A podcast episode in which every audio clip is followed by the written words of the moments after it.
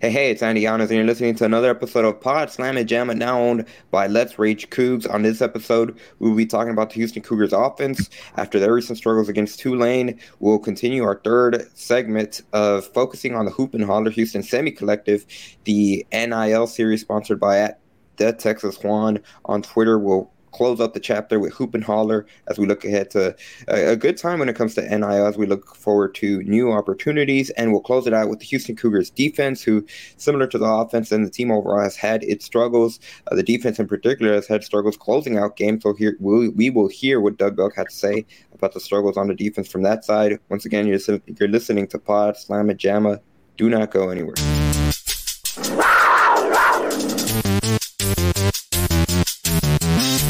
Got high standards, high goals, and you know, we know what it takes to get there.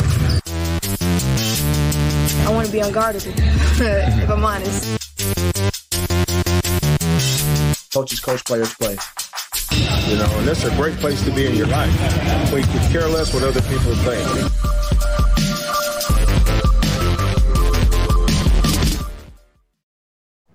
Joining me as always, Dayon Dunlap. How are you doing, sir? Hey, what's up, brother? How are you?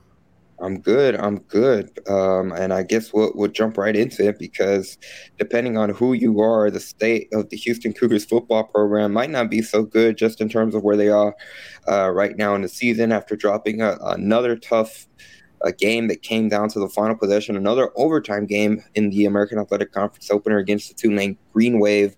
Houston saw themselves uh, in a similar position that they have for four of the five games um, where they had the opportunity late to pull out the game. The defense had a chance with about three minutes left on the clock to, to get one stop on Tulane, and uh, the Green Wave were able to drive down the field. I believe it was an 11 play, uh, 75 yard drive to, to tie the game and force an overtime period. Houston offense actually had an opportunity to be able to, to go down the field and set up the game winning field goal. But after a good completion at Nathaniel Dell, that drive kind of stalled out due to due to a penalty and and they were forced to go to overtimes. They showed Dana Holgorsen on the sidelines clearly frustrated. Um, and it, it, was just a good um, symbolic kind of microcosm of what the season has been like for the first five games of the season. And then we know what happened in overtime. They get hold to field goal. The Houston offense does, and then Tulane was able to drive down the field and score a touchdown with third string quarterback Kai Horton uh, down. Before we get into any of the clips, just any closing thoughts on that Houston Tulane game. Obviously, we we had a, a much more of our instant reactions on Let's Rage Cougs, the unofficial post game show of Houston Cougars football and men's basketball, streaming on the Houston Round Ball Review YouTube channel. Well, no, I think um, just think looking back on it, remembering how the defense played really well for the majority of that game, and where the offense inability to capitalize on most of those three and outs, and um, the defense ability to hold Tulane really um, under control throughout the most of that game, and, then at the end not being able to finish and close out the game and send it into overtime, and um, what you described how it ended, and so. I think more of just consistency, specifically from the offensive perspective, the defense, um, learn closing games out um, is kind of what I'm taking going away, looking into the uh, this week's game against Memphis. And I think that's been the theme of the entire season. That consistency. We've mentioned it uh, throughout multiple episodes. And, and one of the one of the things that Dana Holgorsen was asked during his Monday press conference is obviously with the struggles that they've had, uh, just in terms of not being able to, to come out on the winning side of things um, for three out of the five games. I asked if if he planned on changing anything up, and here's what Dana Holgorsen had to respond. Um, do anything different this week? Given what y'all been through, change things up, and move responsibilities around, play calling, anything at all. Whether your approach or you stick, stick with the way you are and where you're at right now. Yeah, we're good. I mean, you know, we're two and three, and we've lost a couple of really close games. We've been in five, you know, battles. Uh, gonna be another one here Friday night. Uh, Memphis is a good football team, four and one. You know, play good defense. Um, you know they're they're they're hard to beat at their place. So got to get ready for a four quarter uh, battle, which you know we've been in five of them, so might as well make another one. You know, uh, it's a fair question, um, but uh, you know, we got it. we just we got to we just got to keep plugging along. Got to keep working. We've been in these games. You know, a play here, a play there. We're four and one, and everybody's all happy. Everybody's all giddy. You know, if you go if you go back and you look at how the games have been and all that, I mean, play here and a play there, four and one. That's where we were last year, where everybody thought I was a pretty good coach. So, um, you know, now that we didn't we didn't win those two games, no, I'm not a good coach. You know, I know I understand how everything works, but you know, we got a game week, we got a, you know, know, it's not really a short week because we got seven days to prepare. It's, a, it's kind of a normal week, but it's abnormal because the days fall on different days, so it's the same schedule as last week. So we gotta we gotta get we gotta put our head down and we gotta work hard and we gotta coach hard and we gotta practice hard and we gotta go play hard and then we have a bye week. Uh, so I will reassess things after that. So there you heard uh, head coach Dana Holgorsen talking a little bit uh, when it came to the changes. Now I do want to caveat there where he said um, they're good. He did follow up uh, during his radio show on Wednesday. We're recording this on a Wednesday night. Uh, they are making changes. He in his radio show, he said he just didn't want to disclose them. We'll have to see them when they play Memphis. So we'd be interesting to see if there's uh, any notable changes from the on-field perspective on Friday when they take on the Tigers. But a couple of things he touched on there, and I think he, he does make a, a, a valid argument. And um, I'm gonna say this because there's there's been a lot of fans that, that heard what he said there, and they kind of uh, turned it around and, and and had the other opposite argument of it. But that's they are a couple of plays away from being able to be at four and one um, against some of these opponents. I mean, the, the big play that sticks out in my head is that fourth and 20 against Texas Tech uh, where the defense had a chance to, if they get that stop, they win that game. They beat the Red Raiders and they turn around and they come um, to TDECU Stadium for the home opener against Kansas at 2 and 0. And that that's the big one that sticks out of my head. But even against Tulane, again, just if the defense can get what stop, if the offense just doesn't kill itself with penalties, um, they can probably go down in position and at the very least attempt a game winning field goal in regulation. They never have to get put in that position. But again, you get that flip side of it as well against UTSA if if uh, the Roadrunners were able to to convert on that two point conversion, if they had been able to get in the stop, they could have easily won that game. And then, of course, we know with Rice, it came down to the last final possession, and and uh, TJ McMahon and Luke McCaffrey looked like they were inches away from being able to connect on a potential game time. Heck, uh, it could have been a go ahead touchdown score. They decided to go for two after. So it's just been that kind of season where they they've been in some crazy games and something that Holgorsen said he's never seen something like that in in all the years of coaching that he he has been. Yeah, but um, you got to fight to get out of it. I mean, it's easy to say, yeah, if if if if we would have won those games, people would be giddy, like you said, or whatever. But I mean, in this position, because a, a lot of it, and some of it, to his admission, he's been out coached.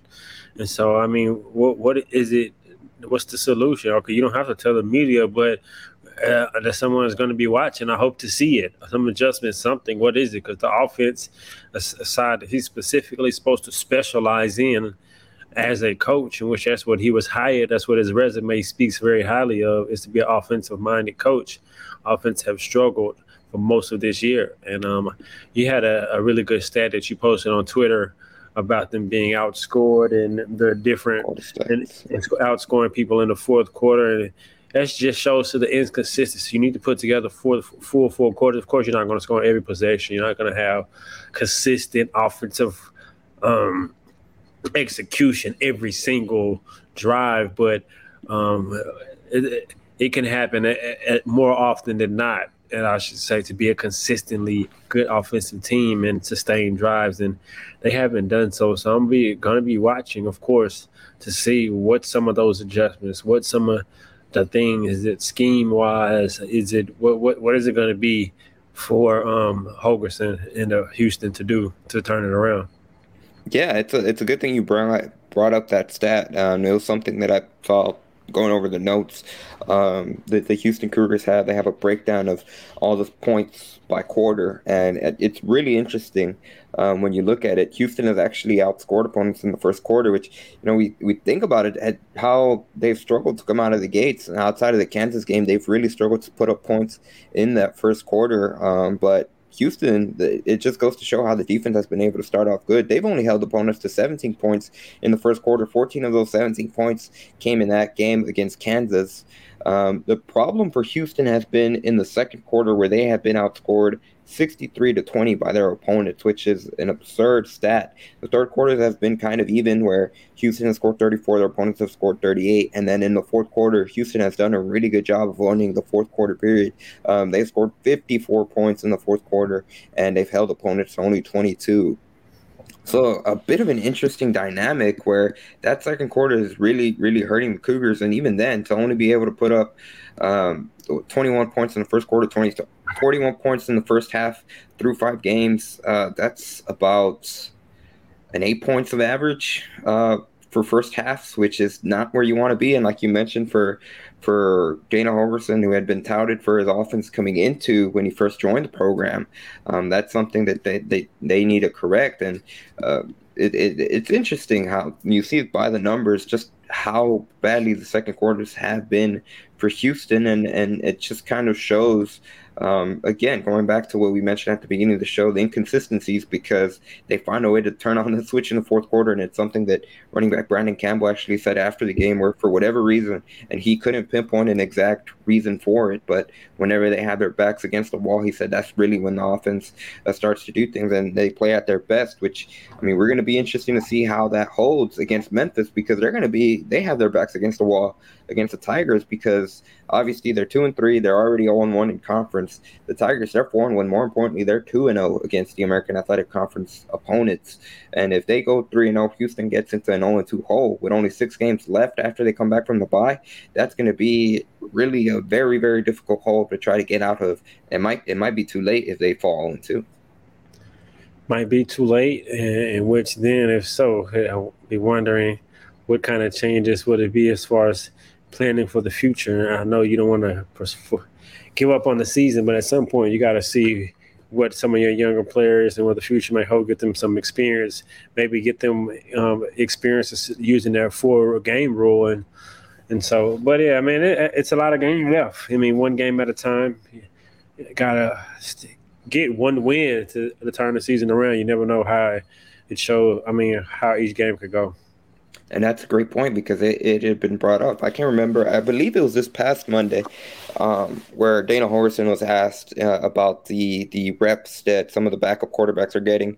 Um, Dana Holgorsen said that Holman Edwards is the been the main guy that's getting all the second team reps for Houston. Lucas Coley, who obviously a lot of Cougar fans have a lot of buzz around him, uh, the transfer from Arkansas, he transferred over in the in the off season. Said he's gotten most of the on a normal week Thursday night reps, but he's not necessarily getting a lot of those those reps where you'd expect him to be able to, to see some minutes and it doesn't look like I would be surprised if he got in a game uh, this season, but that's just something you heard at the very tail end of that clip that we played you know, after the bye. That's or during the bye. That's when the Cougars might end up evaluating a lot of stuff, and it, it could be a good way of seeing where the team goes. Now, one of the other things you alluded to change is something that a lot of fans have brought up, and granted, it's a lot of it's frustration. You heard Holgorsen say it himself in that clip. You know, of a couple play, plays go different and they're four and one, it'd be a much more different tone from the fan base in regards to Dana Holgorsen. But um, since they are two and three, two and three, and and there's a lot of frustration among the fan bases.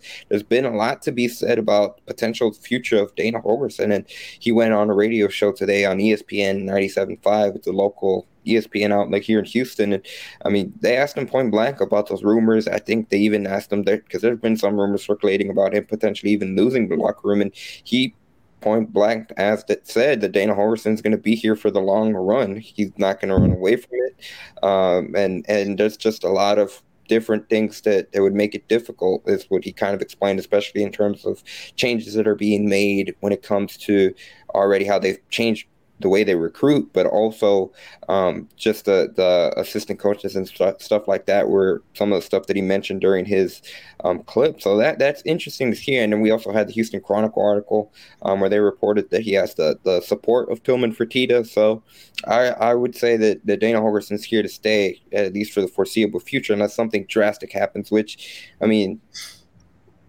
the only way I would see anything drastic happening is if you know Memphis they look like they're checked out, which hearing what the players had to say and, and what Holgorsen has said, I don't. I'd be surprised if we we saw a team that's checked out on Friday. Would say you.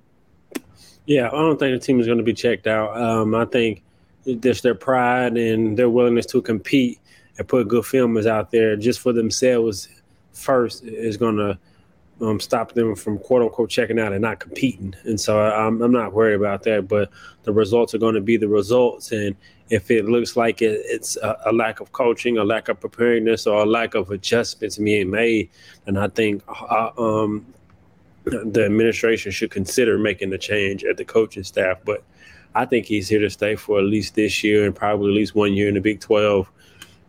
And then um, say he struggles Big 12 first year, then look for make a change. And once you kind of establish that you're in the Big 12 and kind of gauge where you are. And so I think he, he's being truthful in his statements. Agreed. Now, agree, agreed.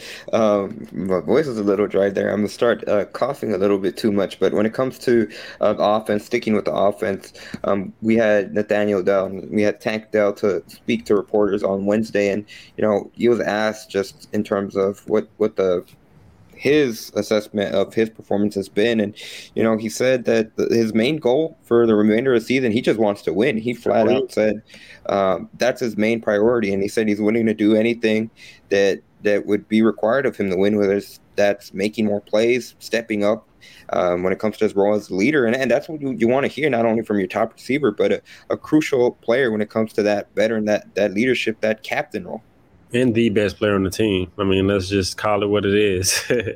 yeah, play on the team. So you want him to say that and willingness to be unselfishness and put team first, true altruism.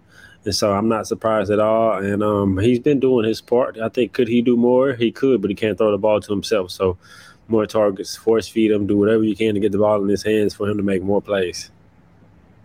Yeah, for sure. And, he, I mean, he even touched on some of the other wide receivers and what he's seen from them, and um, kind of his assessment overall of what he's seen from the offense, just in terms of their performances in the first half. And he he said, you know, he was, and I'm going to read a direct quote. This is Tank Dell. Uh, to be honest, I feel like we've had we haven't played to our best potential, starting slower. Sometimes when we do start fast, uh, like I remember the Kansas game, we started fast, but we didn't end well. I just feel like we haven't put all our pieces together, which we are still doing. I feel like we are more comfortable right now, but we are just got to work. We just got to work on that, starting fast and finishing fast. End quote. So again, he acknowledges uh, what we've seen and what we've kind of uh, alluded to uh, again, which goes back to the theme of the of the season for Houston early on, that inconsistencies. But again, just hearing him talk there, it's still it still seems like they're they're continuing. It's a work in pro. It's a work in process progress, um, for lack of a better phrase, just in terms of continuing to to try to find not only an identity but just find something that works um, for the Houston offense. And I mean, going back to how we broke down the quarters, for whatever reason, they have not been able to get off to, to good starts. And like I said in the in the Dell quote, when they did against Kansas, the second quarter they fell flat and they were held scoreless in the second. Yep, and I think quarterback play has to be better. Clayton Tune has to be better. He has to make more plays, specifically down the field, whether it's um, checking the ball underneath, just more completions, more doing anything to keep drives alive. And as a fifth year senior, you expect for him to make more plays and not allow the coverage to dictate what he does, kind of for him to dictate how coverage how coverages play him. And you don't see that a lot. Um, I, I would like to ask Coach Holgorsen next time how much freedom does um, Clayton has at the line of scrimmage to to make changes, to change calls if he's seeing certain coverages or certain matchups. That way, we kind of know, uh, excuse me, know how much command he really has and how much control he has at the line of scrimmage. Um, for him to see certain things, or even if he even if he has that ability to do so, if he's at that level of quarterbackism, I know as I should say, and so um, it's a lot of variables to go through into it, but I think better quarterback play has to be um, at the head of the list. Uh, also, limited false starts, shooting yourselves in the foot. I think you got to stay ahead of the chains. Um, if that'll help more often because you get positive yards on first and second down, keep yourself in third and manageable situations.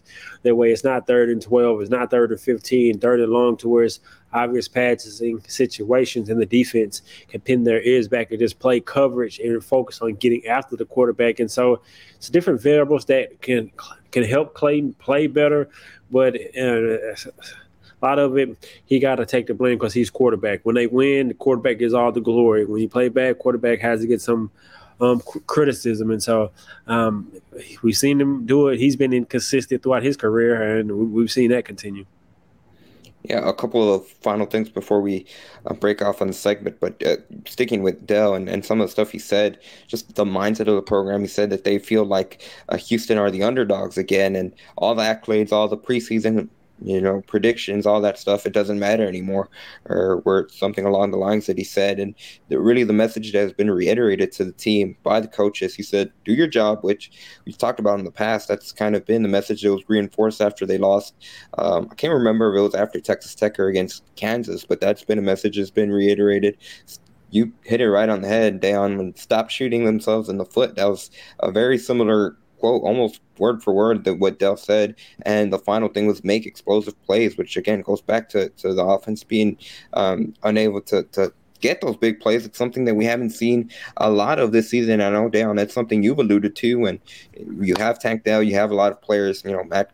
Uh, Matt Golden, Sam Brown, a, a, a, couple of different players that can not maybe not necessarily be like Tank Dell that can go down the field and make a play, but they can in they their can. own right. I yeah, and you can and you saw a little bit about uh, you saw a little bit of it with KeSean Carter uh, just last week when he made that play over. It seemed like it was a crowd of Tulane defenders, and he was able to go up, come down with the ball, and make a big play. That, that it, it, was. It kind of looked like it.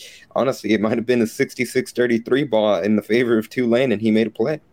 You can, and I think all of those receivers can. They, when you don't get to this level without being able to make plays, now it's about um, getting more opportunities, and then taking the skill level that you have and taking it to another level to be not only good for great and learning how to to impact winning at the next level, but I think they all have the talent to do so.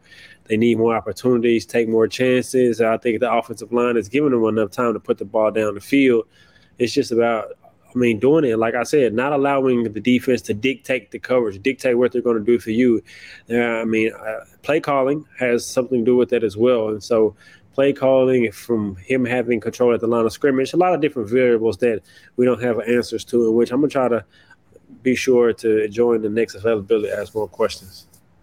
For sure. And on that note of play calling, uh, before we wrap off, it was something that, that Holgorsen was asked about the week leading up to Rice, just in terms of what the play calling system is like for Houston. And Shannon Dawson is the play caller for the Houston Cougars offensively, is something that Holgorsen confirmed leading up to Rice. And and what Holgorsen explained, it was something that actually started at the end of last season, heading into the UConn game. Um, sometime in between the UConn and Memphis game is when Holgorsen said, and it was something that, that the head coach felt really helped them to be able to be more free and be able to, to oversee a lot more stuff in practice.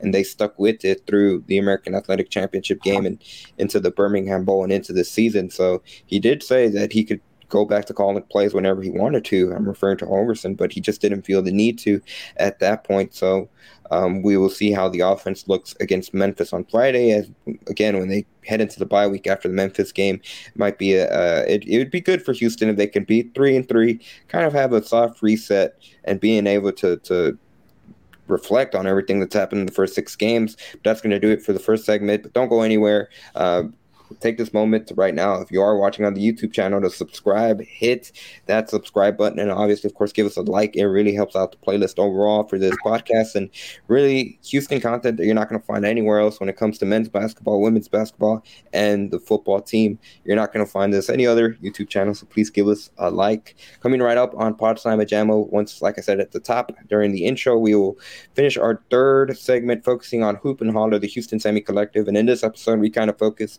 on the Houston NIL landscape overall, which pretty um, pretty newsworthy when it comes to the timeliness. Just with linking Cougs, it is gonna launch this coming Friday, October seventh at TDECU. So don't go anywhere. We'll have the final installment of looking at Hoop and Holler, the Houston Cougar Semi Collective.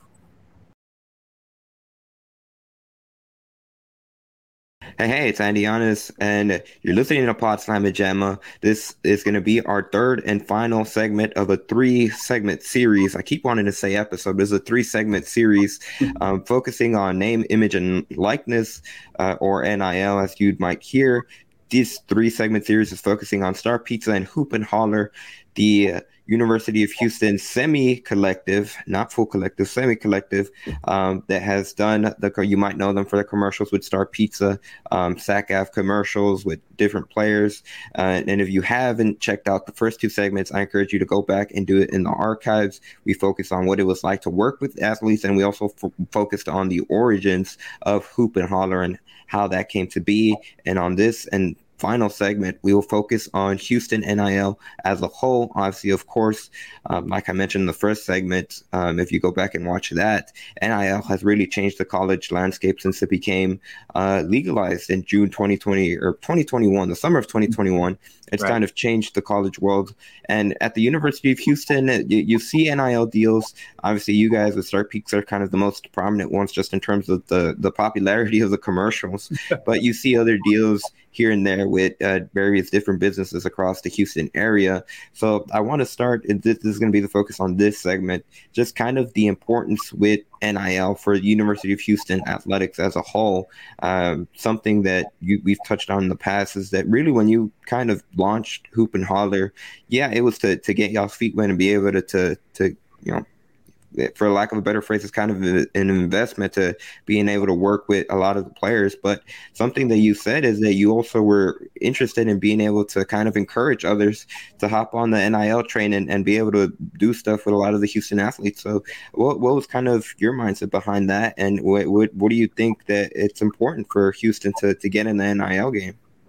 Sure. I going into the Big 12, it was next year was the landscape changer really where we realized that what all the other schools were doing when you see stories about this school admitting that they're you know admittedly behind the you know on their NIL thing well to me there wasn't really ever a schedule or how much NIL you're supposed to have.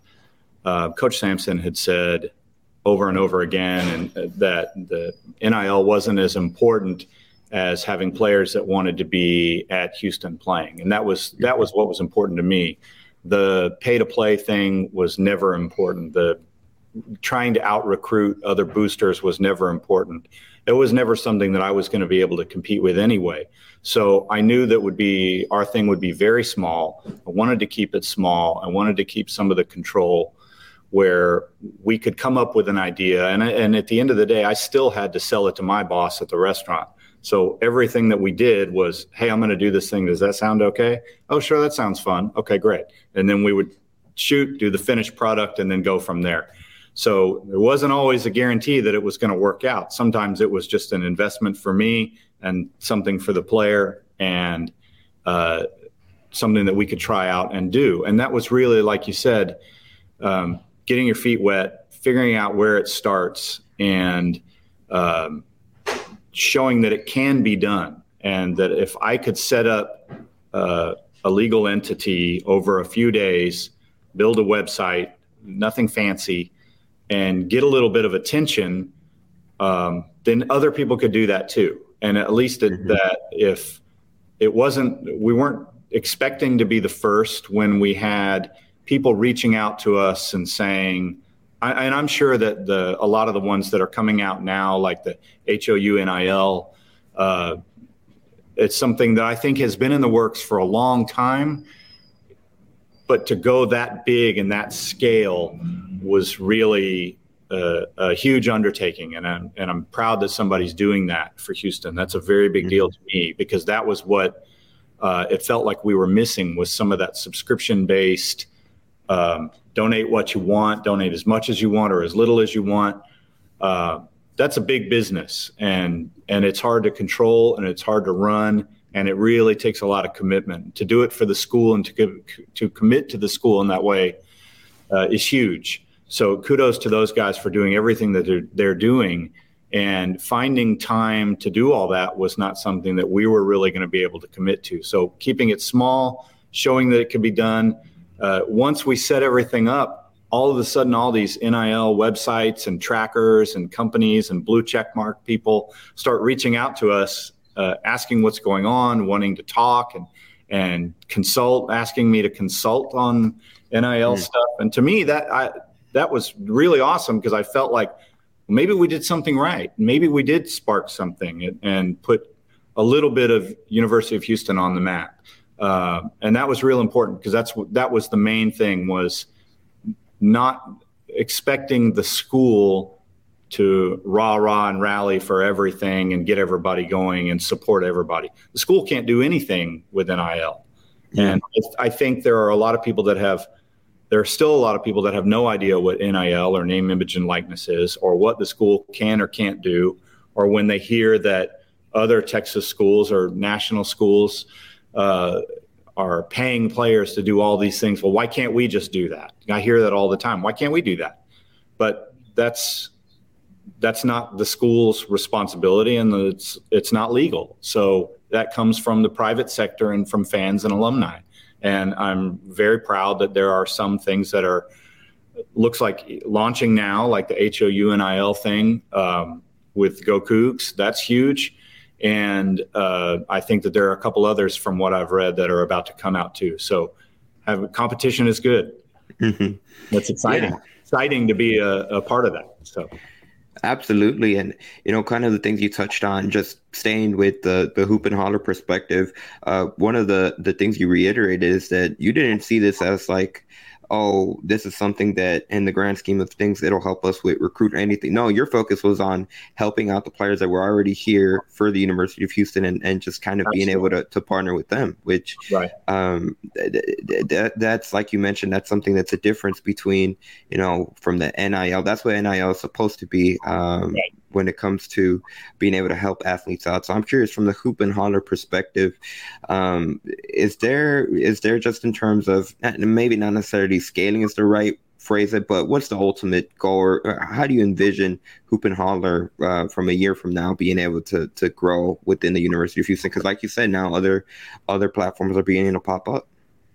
I, they all seem to be a little bit different too, and that's yeah that's uh, a big part of it. When one group does one thing, there will be somebody else doing another. Our, ours was really always sort of an. Exp- the idea was, how can we create an experience for fans?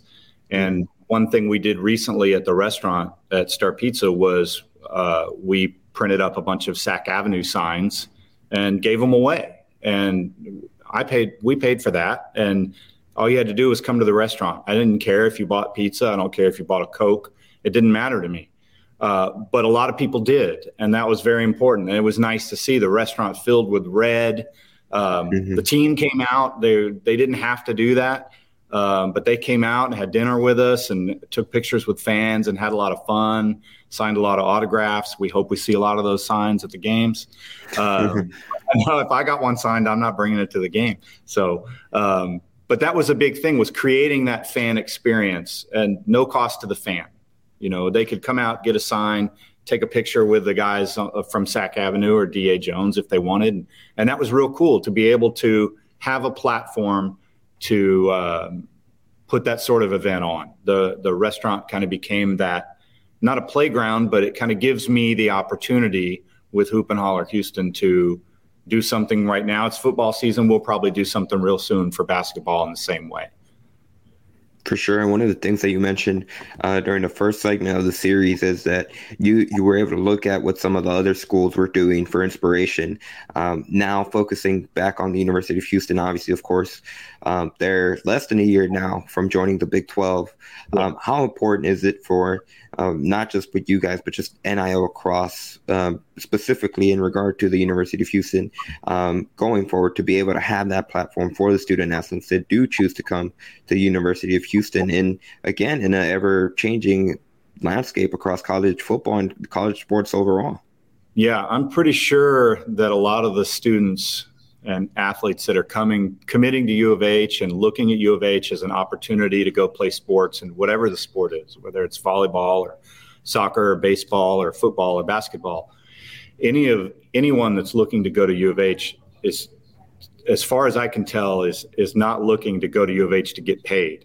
They're, go, mm-hmm. they're looking to go to U of H to compete in sports and go to the next level. And that's one of the things we learned from the guys that we've been working with is that this is they recognize the college period is short and it's an experience for them to move to hopefully a professional career and that's what was important was recognizing that this is something i can do with them we can do with them they can elevate their brand which is what nil is in the first place it's mm-hmm. elevating mm-hmm. student athletes brand and using that brand if it's a popular person on the court or on the field or or wherever the volleyball court uh, if they're successful in their sport then their name would have more clout in a commercial atmosphere or or in getting cameos or doing tweets for someone's birthday or sending something for someone's birthday all those little things that those those guys and girls can do is is really cool and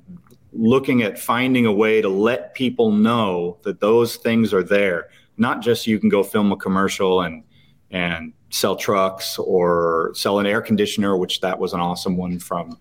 that was yeah. best ever. No one will touch that.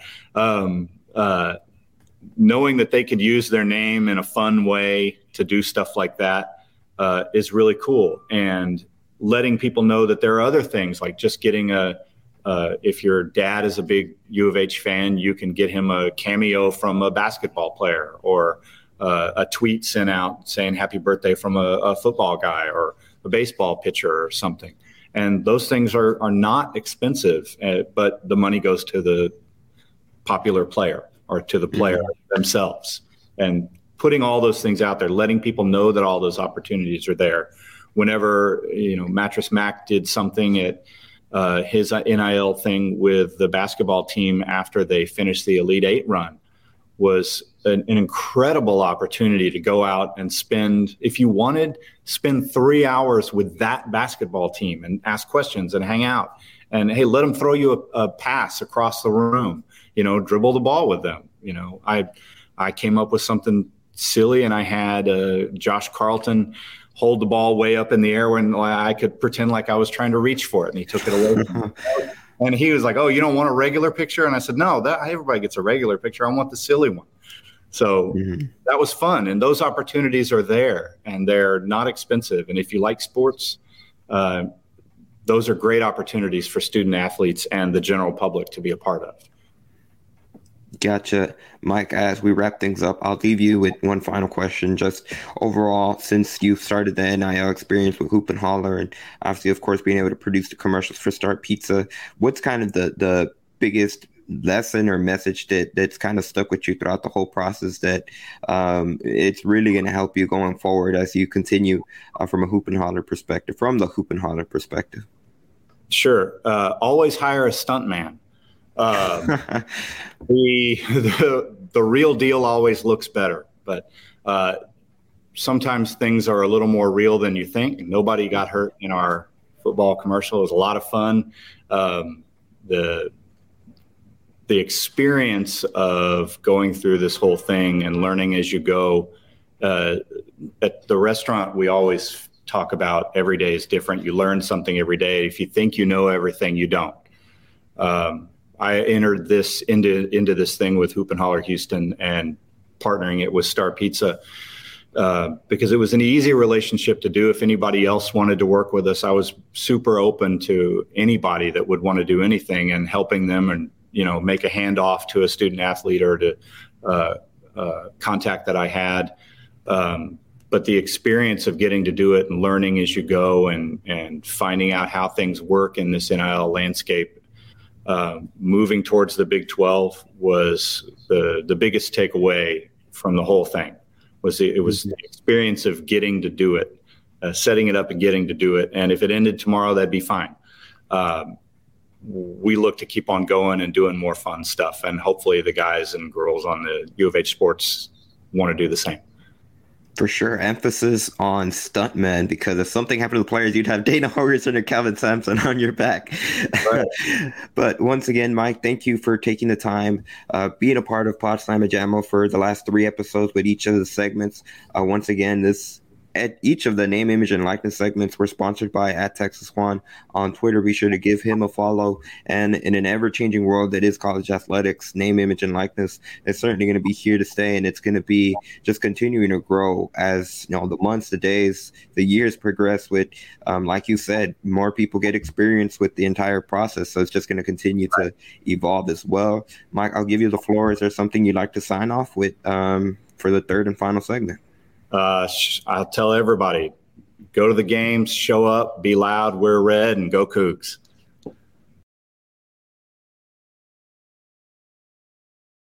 Welcome back. Once again, that was the final segment focusing on Hoop and Holler, the Houston uh, Cougar Semi Collective, focusing on uh, NIL across the University of Houston and how it relates. Now, like I mentioned, a very good, uh, uh, newsworthy, a good timely fashion. Uh, we have had two other sponsored segments in the past, um, focusing on Hoop and Holler. You can check those out in the archives. They Hoop and Holler is the entity behind those Star Pizza commercials.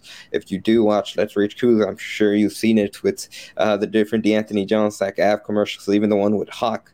Um, so they're good and they're entertaining, and there's more coming. But it's good to kind of get their story and looking ahead. Our NIL coverage will not stop, obviously, um, when it comes to linking Cougs and H O U N I L that launched those were the guys with GoCougs.com. There's, uh, it seems like it's a good time when it comes to NIL um, that's popping out across the University of Houston, which just in time now that the University of Houston is less than a year away from joining the Big 12. That's NIL. We will focus back on Houston Cougars football and specifically the defense because you know we focus on the offense specifically in the first segment of the show. That we're not going to shy away from the defense, which they've had the struggles of their own at times. And really, when it comes to the defense, again, a similar story to the offense when it comes to that inconsistency, but in particular for the defense, it's just being unable to close games, um, specifically when they get put in positions to being able to close out games. I mentioned the fourth and 20. There's a whole bunch of instances I, I, believe they've had. It's come down to the final. They've been thrown straight into the fire because four out of the five games have come down to the final possession. They were able to make a stop against UTSA and Rice, not so much against Texas Tech and this past week against Tulane. And here's what defensive coordinator Doug Belk had to say just in terms of those struggles closing out games and how they can get better better and improve? You know, a lot of new faces, um, and a lot of development, a lot of coaching. You know, overall, you know, I'm proud of the way that we've competed, and I'm proud of the way that we've approached the game. But you know, overall, you know, when you're in, when you're in position to win the game, if you're a real competitor and you're and, and you want to uh, take the next step into being a championship level team, you can't really lose the games that we've lost, and we got to do a better job of finishing. That's really the message that uh, we have sent uh, over the last couple weeks. And when you look at the tape, you can play good football for a lot of the game, but if you don't do things right and do things detailed and, and play with a high sense of urgency at the end of the game, um, then you're going to lose. And we've had a couple, we've had several, um, you know, plays in the game that have directly affected the game. Um, and we've had a chance to win on defense no matter, you know, the circumstance or how we played early. Um, we haven't finished. So, you know, excited about the physicality, excited about you know, the way that we've been able to get it, uh, affect the quarterback and some of the plays we've been able to make in the back end. But, you know, ultimately the game is about winning and losing at the end of the day. You know, fundamentals, blocking, tackling. Outside of the Kansas game, Doug, uh, the four others have, have had different types of situations at the end or, you know, something, you know, not too different, but then, the, then they've all had their, their situations there. Uh, have you put a f- finger on, is it just not making a play? Is it, uh, you know, not being a position? I mean, what what has been the the culprit there at the end? On, yeah, on I was, got, I was, about to, I was kind of about to get to that before you cut me off, but sorry. You know, at the, at the end of the day, it comes down to understanding situational football, and there's a combination of, you know, at the end of the game, heightened sense of urgency to not play hero ball, play with great technique, play with great discipline, and, you know, whether it was a lack of understanding or whether I haven't coached them well enough or guys is simply not, you know, making the plays in, in critical situations. Um, you know, at the end of the day, that's my job to get to get those guys in position to make those plays. So I don't think it's just one thing. I mean, the other coaches um, have done a great job of game planning against us. Other players have made plays, and we've made plays as well. So it's just you know, understanding that situation. And you got to be able to make those plays in that time of your game, and they got to be in the right call um, from me and our staff to really be able to execute those plays. So it's a combination of a lot of different things, and ultimately, in a couple of games, we just didn't get it done. It's that simple. So you heard it there from defensive coordinator Doug Belk. A lot of interesting stuff, and it, it's it's kind of a, a good thing right there where he mentioned situational football, and I know that's something that you asked at uh, yeah you asked Elias Bell about that, and and really he he talked about execution and and communicate execution, communication, and tackling. Those were the three factors that he said the team has focused on in practice, um, specifically this week as it's leading up to Memphis. Yeah, and that's exactly what I've been um, saying a lot throughout. Excuse me, throughout this entire season in different podcasts. Excuse me, throughout the season in different um, episodes um, um, and less less race schools because I mean, like that fourth and twenty something play. That's a situational football where you understand um, it's only so much that the offense can do and so much that you want to stop during that on that on that situation, and uh, it's happened on numerous times. I remember, I think last game they gave up a third and twenty something, in which uh, Coach Belkman, they put the camera on him, and he was visibly upset, and because it's just things like that in situational football is certain things that you don't want to give up that you want to be mindful of and you want to pay attention of and and like you just said whether it's him maybe not coaching them well enough or them not being attentive and being understanding what they should do in their assignment and how to execute it. It's just different variables in which uh, I'm sure that they can fix, it, and it can be fixed. And Elias Bell, he also mentioned, in just fundamentals, tackling, um, simple as that. Yeah, and uh, specifically, um, focusing on what what Bell said, um, and Dayon, you you mentioned it again. Just they've been in se- several positions, and, specifically going back to that fourth and twenty, like you mentioned, that was a busted coverage. Um, and I can't remember. Belk's the one that that that kind of followed up on it, where um, the defensive backs they were playing too far out. They were kind of guarding the the end zone in that and it was in the overtime scenario they had no one guarding the sticks and it allowed texas tech to on a dump off being able to literally drop it off and run for essentially the first down. They it was fourth and twenty, and they got exactly twenty one yards. Stuff like that is it's really the difference between uh, again kind of what's been the theme of this whole episode. What Holgorsen said between where they are right now at two and three and four and one, and it's a lot of it obviously has to do with more players being put in situations where maybe they weren't necessarily comfortable in a season ago, um, especially when it comes uh, the different positions on the defense. We we know the story by now with Marcus Jones, Damarion Williams, even um, with Logan Hall up front, where they were just in terms of uh, the veterans and, and the high caliber players that they had there now entering this season a couple players have had to take on new roles and it is an adjustment period but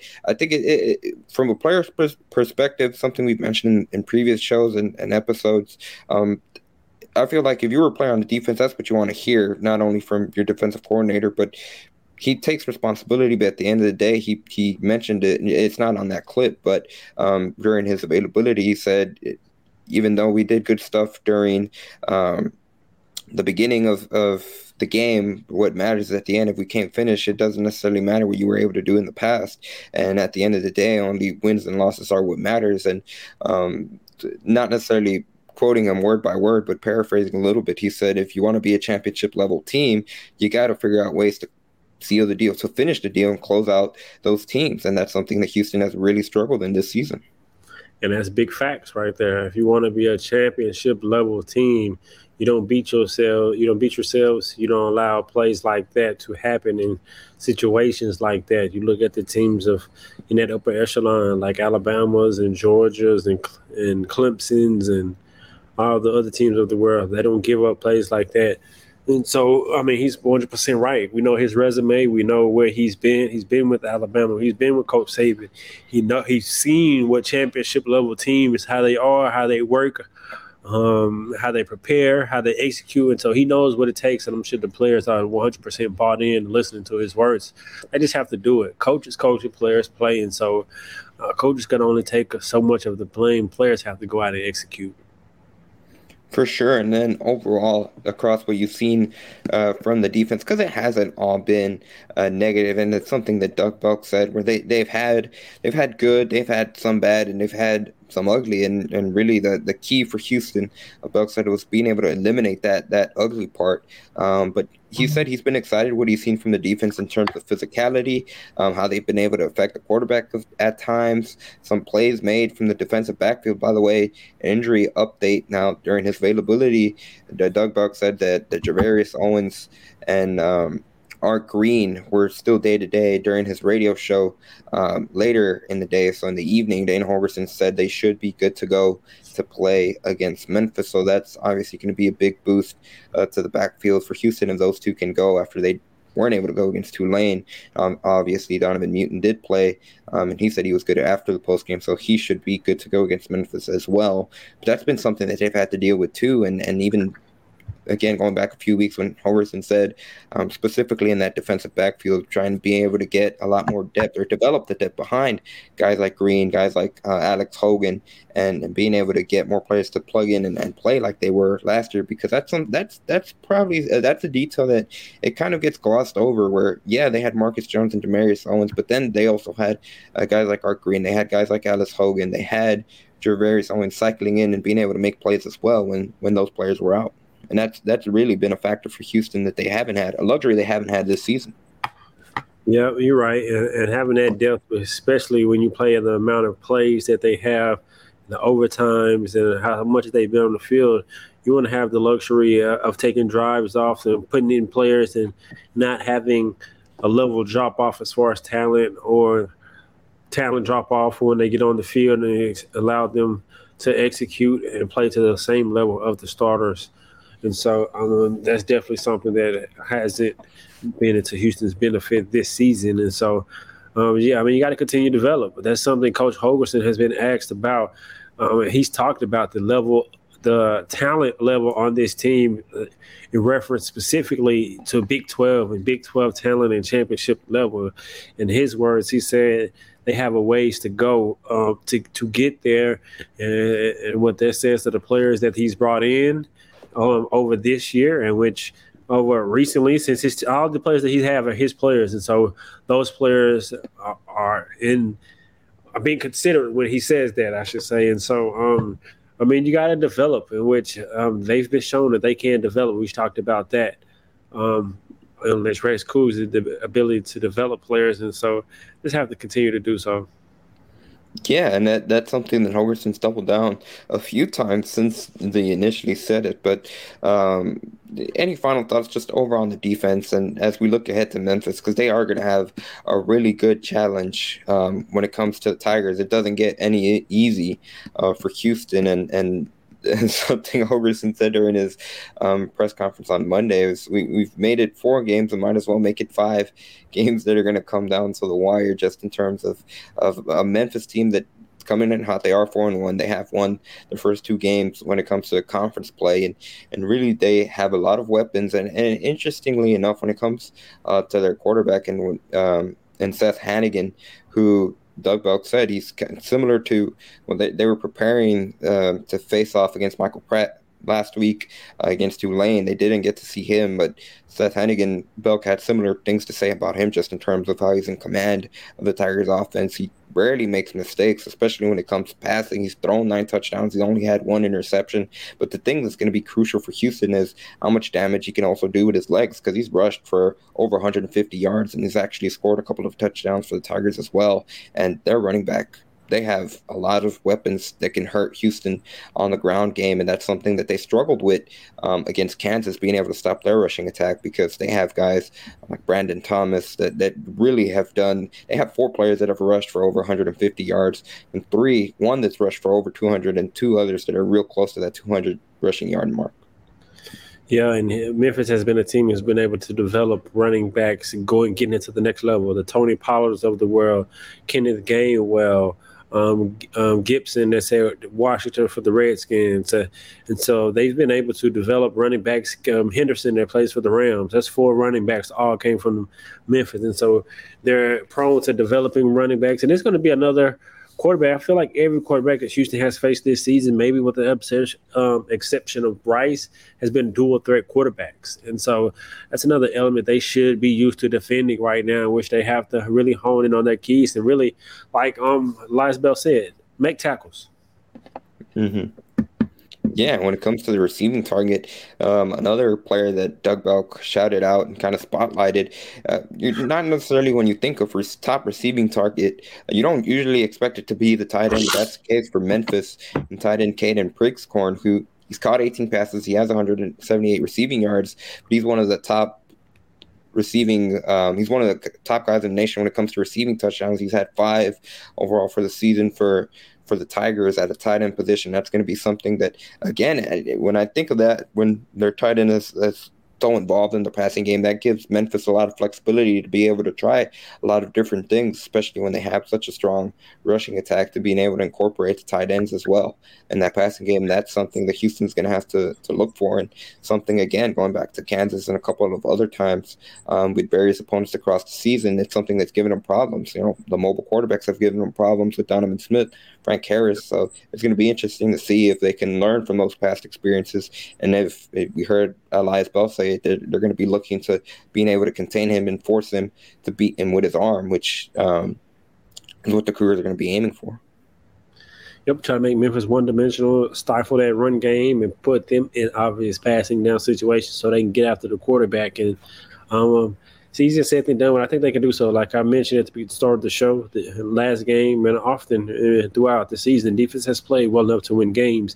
They just have to finish and not allow excuse me, allow um, other teams to capitalize in situations that favor the defense. And so um, I trust in Doug Belk 100%. I trust that he can still get this defense to limit some of those mistakes and be the driving force of the team. And just look, if they've been able to close out the games with the offense playing how they had how they have the entire game, you can look back and say this defense has carried Houston throughout this entire season.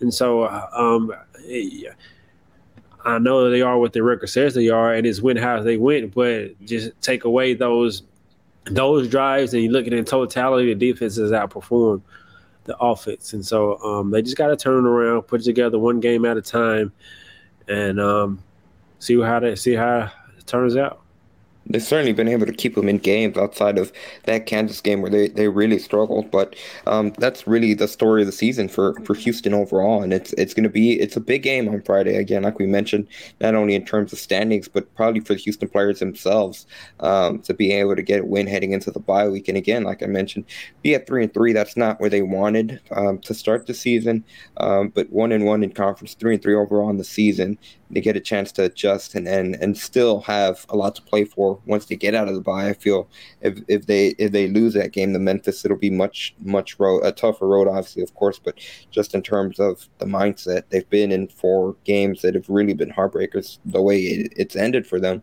so a much needed win. And, and overall, there's going to be a lot of eyeballs just to see how they respond. You know, they come out again, like we mentioned, they have been in all those games. So they come out, show fight. Um, that's going to go a long way to show that they are still, you know, involved, still active, still belief among the team, which is probably the most important thing um, for the players right now. Yep, come out and compete. Try to stack these wins up, close the season out strong, and you never know what's going to happen and throughout the rest of the conference and how the chips may fall. So all you can control is what you can control and try to stack these wins.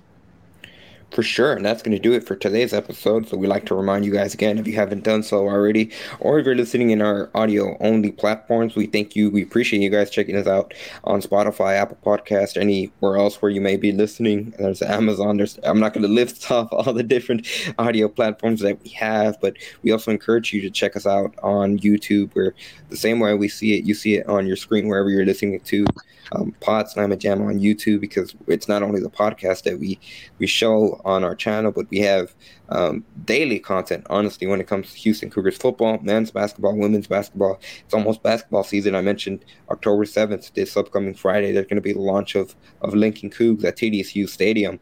It's also going to mark exactly one month until both uh, men's basketball and women's basketball tip off their seasons, which both play November 7th. So we're getting closer and closer to the basketball season. And that, again, that's going to do it for today's episode. Also, be sure to follow us. We're on Instagram and TikTok at Let's Rage Coogs and on Twitter, like you see it uh, on the screen, Pod Sniper Jamma Down. I'll toss it over to you for the final word, sir.